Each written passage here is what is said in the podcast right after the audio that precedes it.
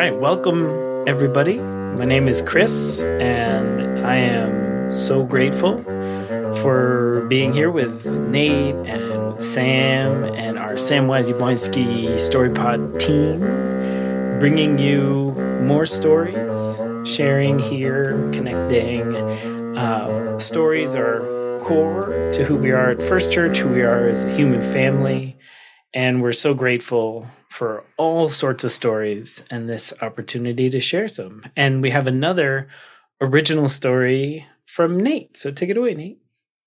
Today I flew my kite to let it soar to the highest of heights. I untied the string and boy did it zing. It soared to the highest of heights. And when I flew my kite, it decided to put up a fight. It pulled me around and I hit the ground as it soared at the highest of heights. It's true that I love this kite. It has everything whistles and lights, but laying there bruised, I had to choose to hold on or let it take flight. So I clenched all my teeth and refused my defeat. As it started to bend, I called all my friends and then witnessed a glorious sight.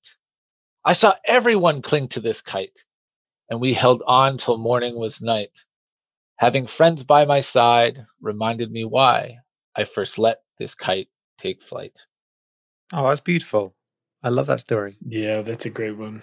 I, I, I was just going to quickly say that I've always had this image of uh, so, someone taking on too much and then kind of uh, calling on others to help lift something, right? You know, like there's a mm. lot of, of folk tales about that too, of like lifting the boulder or uh, resetting the house where the whole community comes together. Yeah. And uh, and I just saw this I just saw this girl holding on to this kite that then just takes off and it's like what would you do in a situation like that and how to kind of reflect those old folk tales and like present times with a kid with a kite at a park you know yeah. kind of situation I love it and I love the image of of everyone coming together and it's such a nice nice reminder we've been um especially now especially now it really is is helpful. I think of those those first those first times when we were kind of coming out of our early pandemic shells and sort of reconnecting and and re rebuilding uh, community and connection, seeing our families again for the first times, all of that, and it feels like some of that mounting again as we sort of slowly start to with with the end of the Omicron surge, especially. But but I also want to lift up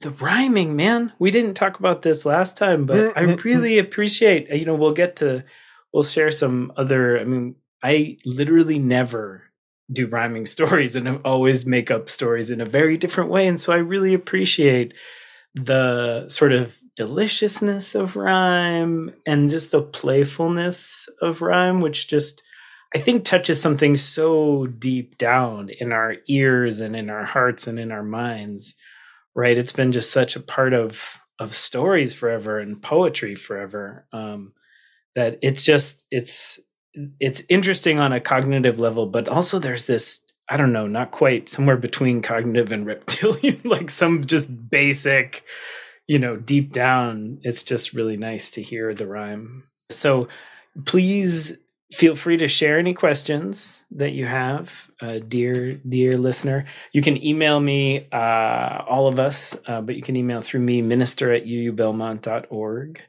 and we'll answer your questions here on the pod. But one of my other children um, one of uh, jack was asking um, how nate well, really all of us, but how, Nate, do you get ideas for your stories? Ideas for my stories.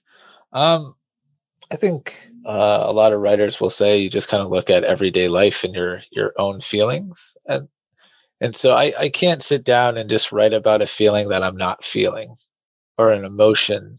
Um, and I, I wish I could, but sometimes I sit down and I want to write something that's uh, uh, uh, really silly. But then I realized that I'm in this mood to write something a bit more reflective. And uh, um, so usually I just kind of am aware of how I'm feeling that day. And if an idea, an image, like I said, a girl holding on to a kite in the park it's like, how can I work this into my emotion or that feeling?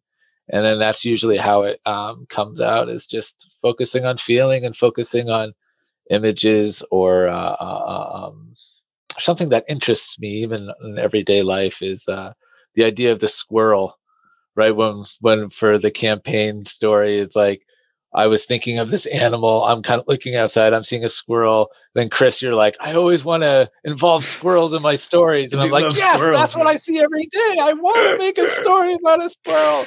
So again, it's about it's about taking what I see every day and then kind of applying it to uh, uh, an emotion or feeling, and uh, usually works out. so I, in my previous ministry, well, really the last two, um, I made up a lot of stories. So I was telling stories or creating stories that my wife would tell in the, for the last 10 years, um, almost every Sunday. And so we had this fascinating process by which, you know, we always had the point of the story because we were creating stories in the context of worship all yeah, time. yes, yes. So yes, I had yeah. the I had I had the goal and then it was always how we're going to get to the goal and so i always had this the image of throwing stuff at the wall and just sort of seeing what would stick and so i'm like yeah. all right is it a squirrel no is it a you know, is it a hedgehog? No. Is yeah, it yeah. a you know family? No. Oh oh yeah. Okay maybe it's maybe it's a hedgehog and then i would f- literally it's a visceral thing i would almost feel the traction of different ideas and I would just keep going and keep going and keep going until I had enough of a of a flow uh, where I could sort of see see the arc of a story and sort of then uh, engage with it. But the really interesting thing, especially for the folks listening, was the the way that it all started was when we had babies. So when yes. my wife and I first had our our babies, really early on, once they started being able to ask for things, they would just ask us to tell them stories all the time. And this was this was a while ago. Uh, but it was the best boot camp for making up stories because they were just like as soon as even if I felt really good about one by the time we were done, I was like, wow, that was a really solid one. They would just be like, tell me another one. You're like, no. tell me another one. So I was like, all right, once upon a time. And I just, you know, we so for years and years and years, my wife and I were just cranking out stories. And so it was um it was just a really beautiful part of of parenting. Um so thank you all very much for listening and especially now, know that you're held, know that Nate's here, that I'm here, that Sam is here, that your whole community is here for you now and always.